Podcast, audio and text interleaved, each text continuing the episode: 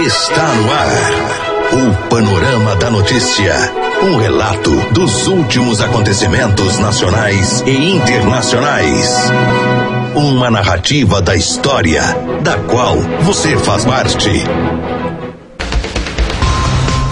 Muito bom dia, hoje quarta-feira, 15 de janeiro de 2020, o dia amanheceu aberto em Rio Paranaíba e nesse momento registramos média de 26 graus de temperatura.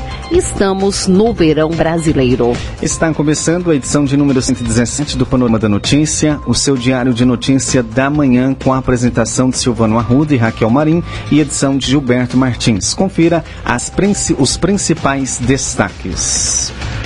Nesta edição do Panorama da Notícia, você vai saber que Paróquia de Rio Paranaíba promove em 2020 mais casamento comunitário. Inscrições estão abertas. Condutor embriagado provoca acidente na BR-354 em Rio Paranaíba. Estelionatário usa dados pessoais de morador de Lagoa Formosa e financia carro 0 km. Policiais penais encontram 5 celulares e diversas buchas de maconha na penitenciária de Carmo do Paranaíba. E ainda, quase 20% da população brasileira já tem conta em bancos digitais. Tudo isso e muito mais aqui no Panorama da Notícia. Agora 10h35. A pessoa bem informada está à frente de seu tempo. Está no ar o Panorama da Notícia. E mais um grave acidente foi registrado na BR-354 no município de Rio Paranaíba. De acordo com as informações da Polícia Militar Rodoviária, o fato aconteceu no quilômetro 326 por volta das 17h45 e deixou 4 pessoas feridas. No local do sinistro, os militares depararam com os 2 veículos envolvidos, sendo que sobre a pista estava uma BW Saveiro com 2 ocupantes ainda dentro do veículo e uma Fiat Strada às margens da pista de rolamento, já sem os ocupantes que haviam sido socorridos por terceiros até pronto-socorro de São Gotardo. Uma ambulância da cidade também compareceu no local e prestou socorro aos 2 ocupantes da Saveiro, identificados como AAD, de 50 anos, condutor do veículo, e sua mãe, de 82 anos. Durante o diálogo, os militares constataram que o condutor apresentava sinais de ter ingerido bebida alcoólica, tendo mesmo recusado a realizar os testes do etilômetro. No pronto-socorro, os policiais fizeram contato com o condutor da Fiat Strada, EJ, de 52 anos. Ele apresentava um corte na parte frontal da cabeça e após realizar o teste do bafômetro, não foi constatado a presença de álcool no ar expelido. O condutor EJG relatou que seguia pela rodovia sentido Patos de Minas a São Gotardo com a passageira de SNRG de 47 anos, quando a Saveiro, que vinha no sentido contrário, virou-se bruscamente para acessar uma estrada vicinal, vindo a colidir frontalmente com seu veículo. Após a verificação, foi constatado que os 2 veículos estavam com a documentação em dia e os 2 condutores devidamente habilitados. Com isso, foi lavrado o auto de infração de trânsito para o condutor da VW Saveiro por dirigir sob a influência de álcool. Dessa forma, todos os envolvidos ficaram em observação no pronto-socorro para a realização dos exames. Em consulta do sistema informatizado, verificou-se que o condutor da Saveiro já havia sido autuado por dirigir sob a influência de álcool e no último dia 6 de janeiro. A polícia a serviço da comunidade. E bandidos fazem reféns e explodem caixas eletrônicos no sul de Minas. Quem nos traz as informações é Estela Torres. A agência da Caixa Econômica Federal de São Gonçalo do Sapucaí foi alvo de bandidos na madrugada de hoje. Fortes explosões destruíram móveis e caixas eletrônicos. Segundo a Polícia Militar, eram 4 bandidos que fizeram disparos de arma de fogo nas ruas e, após o roubo, fugiram levando 2 reféns. Eles já foram libertados sem ferimentos. A perseguição está sendo feita em rodovias e estradas rurais. A quadrilha usa uma caminhonete Hilux branca que foi roubada ontem à noite na cidade de Campanha, vizinha a São Gonçalo do Sapucaí. Em Varginha, agora céu parcialmente nublado e temperatura em 21 graus. Do sul de Minas, repórter Estela Torres.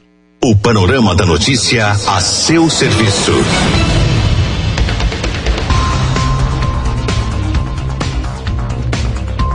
A Prefeitura Municipal de Rio Paranaíba torna público o seguinte ato. Pregão presencial número 45/2019, segunda retificação. O objeto, aquisição de materiais de limpeza e utensílios diversos para utilização. A abertura, adiada para o dia 27 de janeiro de 2020, às 9 horas. Maiores informações podem ser obtidas através do e-mail licitaçãorioparanaíba@gmail.com. Vamos saber como está o tempo? E a quarta-feira deverá ser de sol e aumento de nuvens pela manhã, podendo ocorrer pancadas de chuva à tarde e também à noite. As temperaturas não deverão passar dos 31 graus de máxima. Há a possibilidade de 90% de que chova 10 milímetros, segundo aponta aí o site Clima Tempo. O repórter Eustáquio Ramos conversa com a meteorologista da CEMIG, Ruane Maia, explicando até que dia o calorão irá permanecer em Minas Gerais. Para explicar os motivos desse calorão nos últimos dias em Minas Gerais e as perspectivas para os próximos dias, a gente conversa com a meteorologista da CEMIG, Ruane Maia, de volta aqui ao Jornal da Itatiaia. Ruane, do Mineiro está perguntando até quando ficam essas altas temperaturas aqui no estado? As temperaturas devem continuar elevadas pelo menos até sexta-feira. A partir de sexta tem uma frente fria chegando aqui no estado. E as temperaturas começam a cair ali na divisa com São Paulo, no Triângulo, sul de Minas. E a partir de sábado, com o avanço dessa frente, as temperaturas começam a cair aqui na região centro-sul, inclusive na metropolitana. No norte de Minas, continua quente, mas com o avanço da frente, as temperaturas devem cair a partir de segunda a terça-feira. E essas chuvas que vão ser registradas a partir de sexta-feira serão temporais, possibilidade de granizo, chuva forte ou aquela chuva permanente durante várias horas nas cidades? Eustáquio, tem possibilidade de pancada sim, certo? Principalmente quando a frente chega, que tem o encontro da massa de ar quente com a massa de ar frio, isso provoca muitas pancadas. Ô, Ruane, ainda em relação ao calorão, as temperaturas para esta quarta-feira, para esta quinta-feira, podem ser maiores do que as registradas nos últimos dias? Não, Eustáquio, as temperaturas devem continuar estáveis ou ligeiramente abaixo do que foi observado nesses últimos dias. Então o pico do calor já passou? É, já passou sim. Inclusive com a passagem de uma frente fria bem fraca, agora pela costa do sudeste, está ocorrendo um aumento da nebulosidade aqui na faixa centro-leste do estado e nessa faixa, aqui na metropolitana de Belo Horizonte, também ali no Vale do Rio Doce, Vale do Jequitinhonha e Vale do Mucuri, as temperaturas nessas regiões estão um pouquinho abaixo do que nos últimos dias, mas continua quente. E qual que é a explicação, Ruane, para essa onda de calor muito forte nos últimos dias, quase uma semana aqui em Minas Gerais? Esse período de verão ocorre uma maior incidência de radiação solar aqui no hemisfério sul, aqui no Brasil, certo? E como a gente não observou nenhuma passagem de frentes frias, fazendo nebulosidade, chuva, as temperaturas vão aumentando gradativamente. Então era uma situação mais ou menos esperada. É, exatamente. É uma situação normal para essa época do ano. Tá certo. Conversamos aqui no Jornal da Itatiaia, mais uma vez, com a meteorologista da CEMIG, Ruane Maia. Ruane, bom dia para você. Obrigado pela presença. Bom dia, Eustáquio. Um abraço a todos. E o temporal deixou estragos em Belo Horizonte. Júnior Moreira traz os detalhes. Alguns pontos da capital mineira amanhecem ainda com muita sujeira e galhos de árvores caídos por causa do temporal desta terça-feira. A região mais atingida foi a Pampulha, onde houve alagamento de vias e quedas de árvores. Até o aeroporto da Pampulha ficou tomado pela água. Uma casa, bairro Jardim Montanhes, na região noroeste da cidade, desabou. Uma mulher estava com 2 filhos e 2 netos quando parte da residência foi atingida por um barranco. Ninguém da família se feriu, mas os 3 cachorros morreram. O risco de alagamento levou a Defesa Civil a fechar preventivamente algumas avenidas de Belo Horizonte. As medidas foram tomadas nas avenidas Vilarinho, em Venda Nova, Francisco Sá, no Prado, na região oeste da capital, e Bernardo Vasconcelos, na região nordeste. Moradores dos bairros Cidade Nova, São Gabriel e Palmares, na região nordeste de Belo Horizonte, ficaram sem energia elétrica na tarde desta terça-feira. Em alguns pontos, como no bairro Suzana, a energia ainda não voltou. Em 15 dias, já choveu nas regiões centro-sul e oeste da capital mineira, mais que o esperado para todo o mês de janeiro. Repórter Júnior Moreira.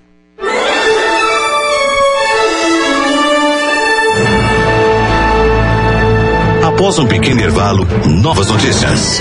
Acordo entre Estados Unidos e China provoca impacto em todo o mundo. E ainda, quem pagou a mais pelo DPVAT pode ser ressarcido.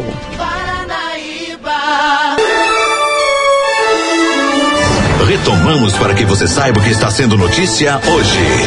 Agora 10h55. E a paróquia São Francisco das Chagas, juntamente com a Pastoral Familiar, promoverá em 2020 mais um casamento comunitário, dando a oportunidade para diversos casais se unirem na presença de Deus e toda a comunidade. As inscrições se encerram no próximo dia 31 de janeiro e os interessados deverão levar consigo seus documentos pessoais. Segundo as informações, serão 6 meses de preparação e a data da cerimônia comunitária ainda não está marcada. Poderão participar casais que não têm o sacramento do matrimônio e que já esteja em uma união há 3 anos. As inscrições estão sendo feitas no escritório paroquial em horário comercial e é totalmente gratuita. Outras informações pelo telefone 34-3855-1572. A polícia a serviço da comunidade. E a Polícia Militar registrou mais um golpe na cidade de Patos de Minas. Desta vez, um estelionatário usou dados pessoais de um homem, natural de Lagoa Formosa, para comprar um carro 0 km. A farsa foi descoberta quando o lagoense recebeu o carnê de financiamento do automóvel e acionou a PM. Até o momento, ninguém foi preso e não há informações sobre a localização do automóvel. Segundo o boletim de ocorrências, a venda começou pelo WhatsApp e chegou a ser aprovada pela financeira credenciada da concessionária. No entanto, a ousadia do larápio foi ainda maior. Ao saber que estava tudo certo, ele conseguiu financiar 100% do veículo. O estelionatário foi à loja, apresentou documentos e assinou os contratos. Ele também buscou pessoalmente o automóvel. Passados alguns dias, um homem de Lagoa Formosa acionou a PM dizendo que recebeu em sua residência um carnê de financiamento. Ele também entrou em contato com a concessionária e disse que não comprou o carro. Neste momento, a empresa também acionou a polícia e registrou a ocorrência. Imagens de câmeras de segurança serão usadas para identificar o comprador estelionatário, que não foi localizado pela polícia. O circuito interno da empresa gravou toda a negociação. O lagoense informou, na ocorrência, que não perdeu os documentos e nem repassou dados para desconhecidos. Ele não soube dizer como a terceira pessoa teve acesso aos documentos pessoais dele. Agora 10h48, e quem pagou a mais pelo DPVAT pode ser ressarcido. Voltamos com Júnior Moreira. A partir de hoje, a seguradora líder, empresa gestora do DPVAT, começa a devolver o dinheiro dos donos de carros que pagaram a mais durante o imbróglio na justiça com os valores do seguro obrigatório. A solicitação precisa ser feita pela internet. Após enviar o pedido pelo sistema, o ressarcimento com a diferença de valores será depositado na conta bancária do proprietário do veículo em até 2 dias úteis. O pedido deve ser feito pelo site restituição.dpvatsegurodotrânsito.com.br. Repórter Júnior Moreira.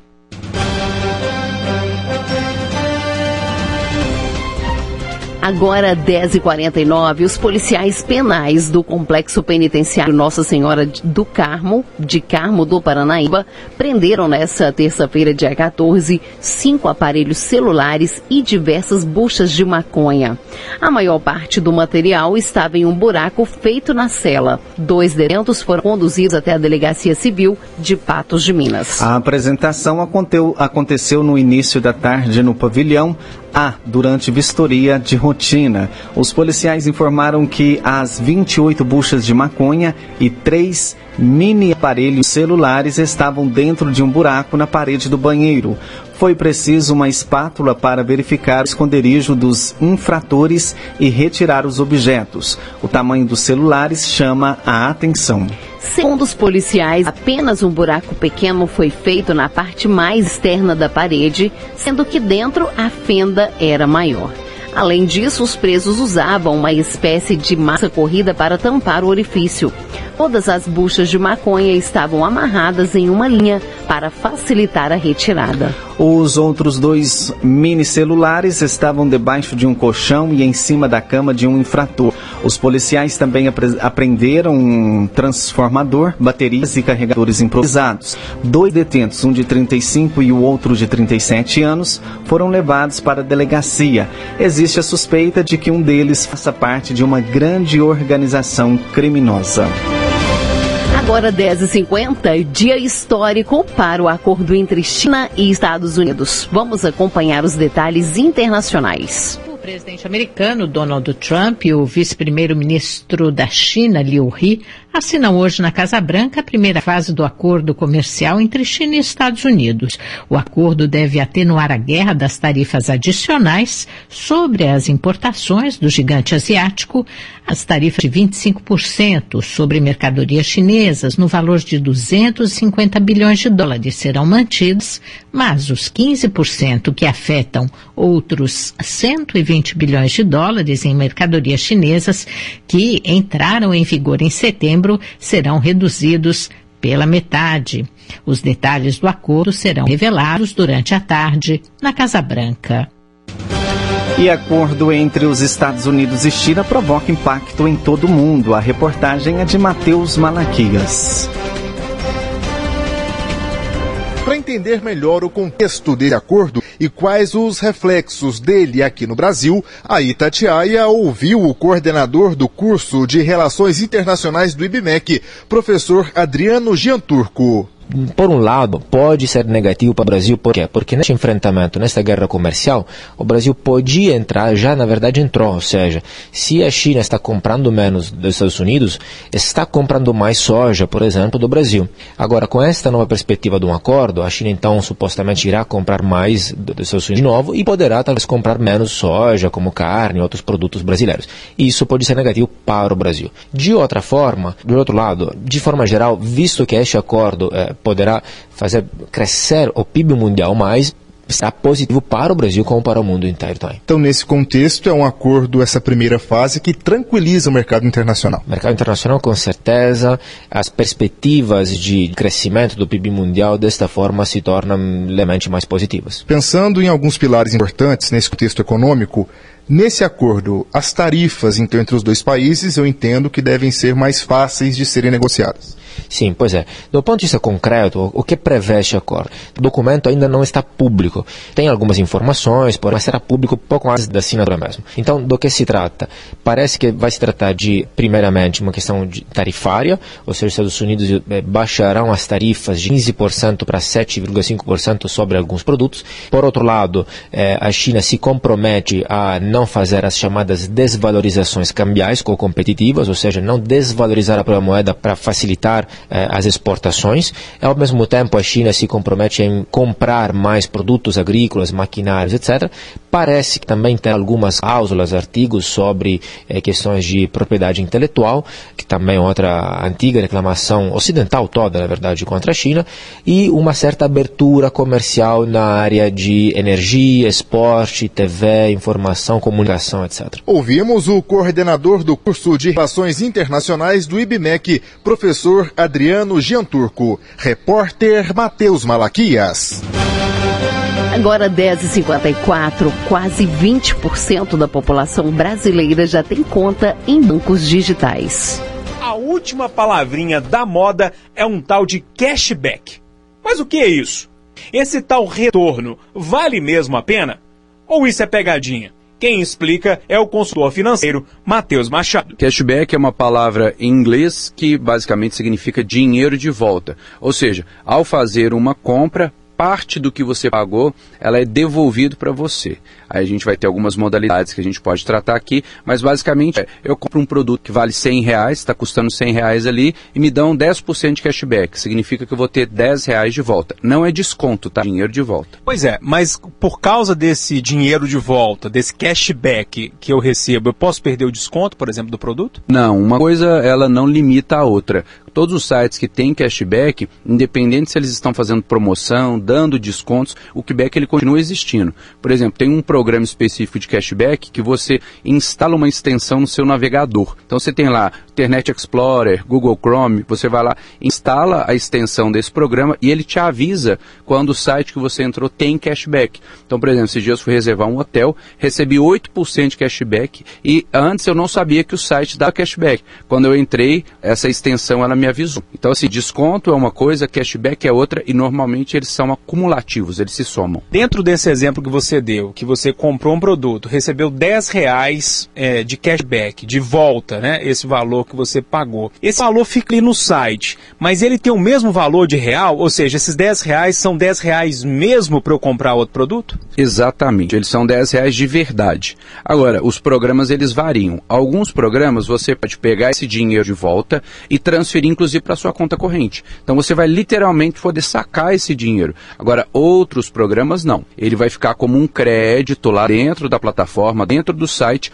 e quando você volta naquela empresa e quer comprar outro produto, você já tem um saldo. O preço do produto não muda. É o mesmo preço. Se você pesquisar na internet, você vai olhar, é o mesmo preço. Então, os seus R$10, eles valem R$10 como no mercado tradicional. Matheus, me parece muito bom para o consumidor. Tem alguma pegadinha nessa história? Normalmente não tem, porque os programas de cashback eles são mais um atrativo, é para fidelizar o cliente. Então, igual as empresas fazem promoções, igual as empresas fazem um programa de recompensas, o cashback é mais um. É para dizer para o consumidor, compre na minha loja, porque além do desconto, ou além de eu ser uma grande loja, eu ainda te dou esse benefício que é parte do seu dinheiro de volta. Na verdade, a gente não tem nada a perder. Eu sou uma experiência viva de que já ganhei bastante com cashback. Vale lembrar que estas são vantagens para quando você realmente precisa e pode comprar.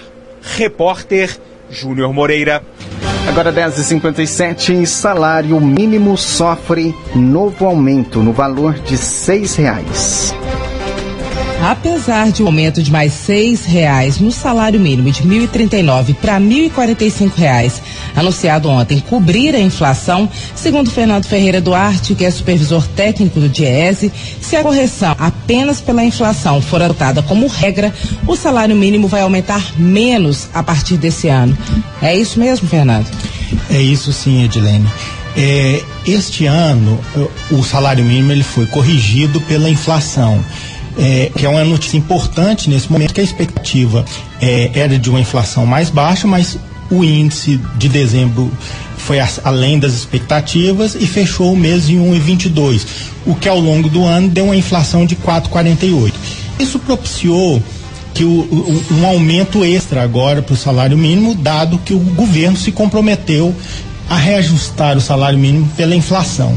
Contudo, a sistemática que vinha vigorando até o ano passado era de inflação mais PIB dos dois últimos anos anteriores. O PIB de 2018 foi da ordem de 1,1%. Se a sistemática ainda estivesse valendo, o salário mínimo teria que ter sido reajustado para 1.057. Então, neste momento, a notícia anunciada ontem é um motivo para comemorar, mas ao mesmo tempo há uma preocupação no horizonte de uma política que não, ao longo do tempo, não aumente de fato em termos reais o poder de compra do salário mínimo. Se a regra nos últimos anos fosse o aumento só pela inflação, quanto estaria o salário mínimo hoje? Pelos nossos cálculos, um cálculo que nós temos feito é que de 2004 o salário mínimo era R$260. A inflação do período até dezembro de 2019 foi de 130%, o que daria uma correção do salário mínimo apenas pela inflação. O salário mínimo ia ficar na ordem de R$598 para repor 130%. Então, por que é essa diferença? Porque nos últimos anos houve uma política de aumento do salário mínimo e baseado em determinado momento pelo crescimento do PIB de 2 anos anteriores, o que dá essa diferença enorme que as pessoas muitas vezes não percebem de um ano para o outro, mas que no longo prazo a gente consegue perceber. Ou seja, se for só pela inflação, a população está na água. Deu ruim. Nós temos que ter pensar numa política de longo prazo, porque uma política não há como recuperar o salário mínimo de um ano para o outro, mesmo a gente entendendo que o salário mínimo não fecha no final do mês, falta recursos para fechar o orçamento no final do mês para quem ganha o salário mínimo, mas não há como fazer uma política abrupta, e sim de longo prazo. Então nós temos sim uma preocupação com essa política de não ter uma política no longo prazo, e sim agora anunciado reajustar apenas pela inflação. Fernanda, para a gente fechar rapidinho, esse aumento de mais R$6 tem um impacto efetivo na renda mensal do trabalhador ou não? Bom, para trabalhadores de baixa renda, qualquer aumento tem sim impacto efetivo. Você imagina aí um trabalhador que em Belo Horizonte, que o mês passado gastou R$444,91 para comprar uma cesta básica. Então, um trabalhador compromete muito do seu orçamento com a alimentação e os gastos necessários. Então, R$6 faz sim diferença, Edilene. Agora, é importante que no longo prazo esse aumento seja mais robusto. Nós ouvimos Kátia Pereira, Fernando Ferreira Duarte, que é revisor técnico do DIEESE. Repórter Edilene Lopes. Você caminhou conosco pelo panorama da notícia. O conhecimento dos fatos faz de você um cidadão ativo. Agora 11:01. Panorama da Notícia é um oferecimento de CEMIG.